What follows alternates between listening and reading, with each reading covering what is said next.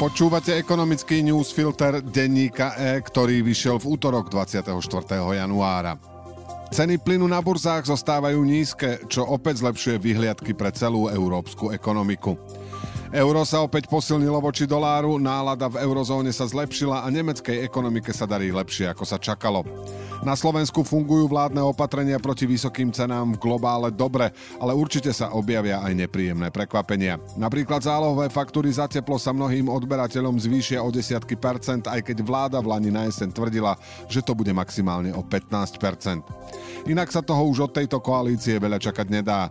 Poslanci Oľano napríklad navrhli, aby sa zákony s negatívnym vplyvom na podnikanie menili iba od januára alebo od júla. Škoda len, že s tým prichádzajú teraz, keď Oľano v parlamente nedokáže nedokáže presadiť takmer nič. Rýchle a nedomyslené zmeny dôležitých zákonov bez diskusie sa pod taktovkou Oľano rozmohli najmä počas minulého roka. Vtedy poslancom tejto strany zjavne neprekážali. Dnes má ekonomický newsfilter približne tisíc slov a pripravili ho pre vás Jan Kováč a Radoslav Tomek. Ja som Braňo Bezák.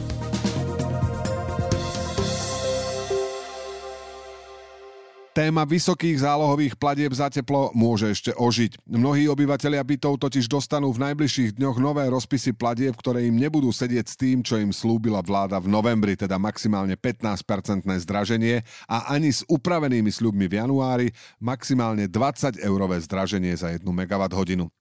Jednotková cena tepla vzrastie tento rok asi o 40% oproti začiatku minulého roka. Opisuje Peter Poustecký, líder stavebného bytového družstva občanov, ktoré má v portfóliu množstvo bytoviek v rôznych mestách v Bratislavskom kraji. Prečo je to tak? Limit pre zvyšovanie cien tepla 20 eur, ktorý stanovila vláda, sa vzťahuje na poslednú cenu tepla z minulého roku. Veľa teplární však menilo ceny už počas neho a to aj viackrát a do záloh sa to ešte neprenieslo. Výsledkom môže byť preto vyšší ako 20 eurový nárast. Napríklad firma Terming v Malackách zvyšuje variabilnú zložku ceny, ktorá tvorí asi dve tretiny celkových nákladov na teplo medziročne zo 66 eur a 40 centov na 102 eur a 70 centov, hovorí Poustecký.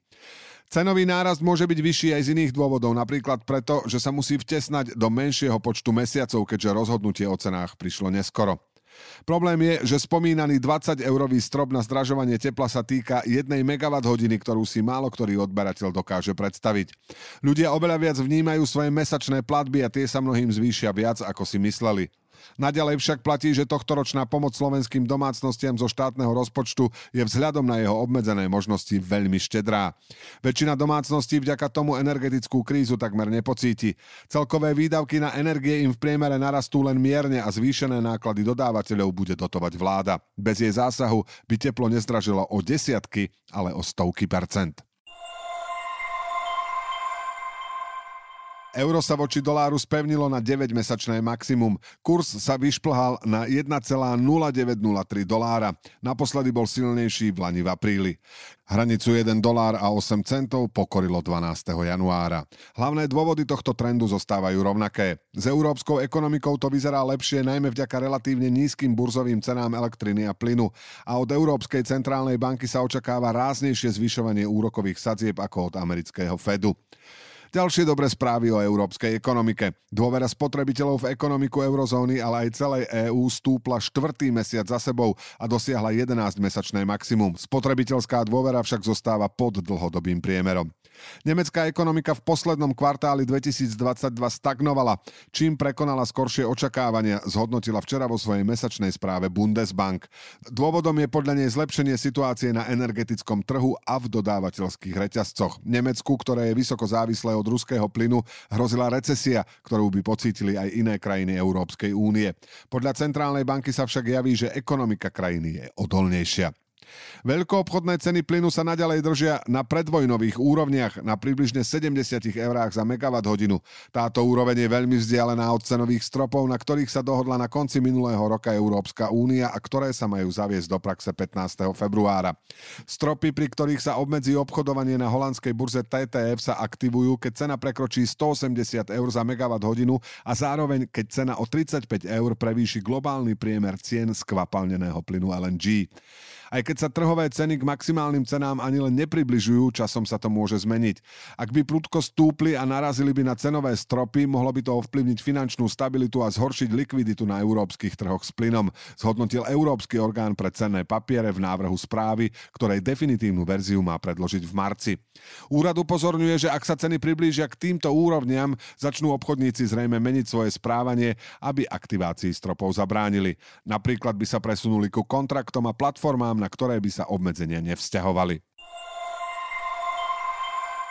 Výrobcovia a predajcovia potravín zdvihli ceny viac, ako bolo vzhľadom na zvýšené účty za energie a iné rastúce náklady nevyhnutné, ukazuje analýza Národnej banky Slovenska. Ich marže sa v uplynulom roku zvýšili viac ako v iných segmentoch ekonomiky, čo sa pri veľkej váhe potravín na výdavkoch domácností prejavilo aj v inflácii. Potraviny majú v spotrebnom koši najvyššiu 21-percentnú váhu a tak sú popri energiách hlavným faktorom, ktorý potiahol infláciu. V decembri spotrebiteľské ceny medziročne vzrástli o 15 12,4%, zdraženie potravín však bolo skoro dvojnásobné. Do veľkej miery to spôsobili zvýšené náklady. Výrobcom potravín sa však zároveň zvýšili marže aj čisté výnosy. Poľnohospodárom ani gastrosektoru sa marže v zásade nezvyšovali. Zistenia nutne neznamenajú, že obchodníci a potravinári ho v časoch vyššej inflácie zneužili, hovorí autor štúdie. Cenová politika môže len odrážať zvýšenú mieru neistoty, ktorej podniky čelia, čo spôsobilo aj to, že ceny sa menia častejšie a výraznejšie. Dobrá správa je, že rast cien sa už blíži k vrcholu a v roku 2023 by mal byť nižší ako v Lani. Hlavný ekonom Národnej banky Slovenska Michal Horvát tiež očakáva pomalší rast napríklad v prípade potravín a to vďaka priaznivejšiemu vývoju na komoditných trhoch. V prípade cien energií pre domácnosti platí, že sa vláda rozhodla pomerne štedro zakročiť a obmedziť rast cien elektriny, plynu, tepla a podobne. Čo sa týka vývoja cien potravín, ktoré nás trápili hlavne v minulom roku, už dlhšie vidíme, že sa spomaluje rast cien poľnohospodárskych produktov na svetových trhoch, čo sa postupne bude dostávať aj k nám, hovorí Horvát. Ceny potravín podľa neho rástli pod vplyvom oživenia globálnej ekonomiky a cien energií, ale aj zlého počasia, ktoré ovplyvnilo ceny niektorých komodít. Tieto vplyvy už podľa Horváta odznievajú. Ekonomický newsfilter dnes pre vás pripravili Jan Kováč a Radoslav Tomek. Do počutia zajtra.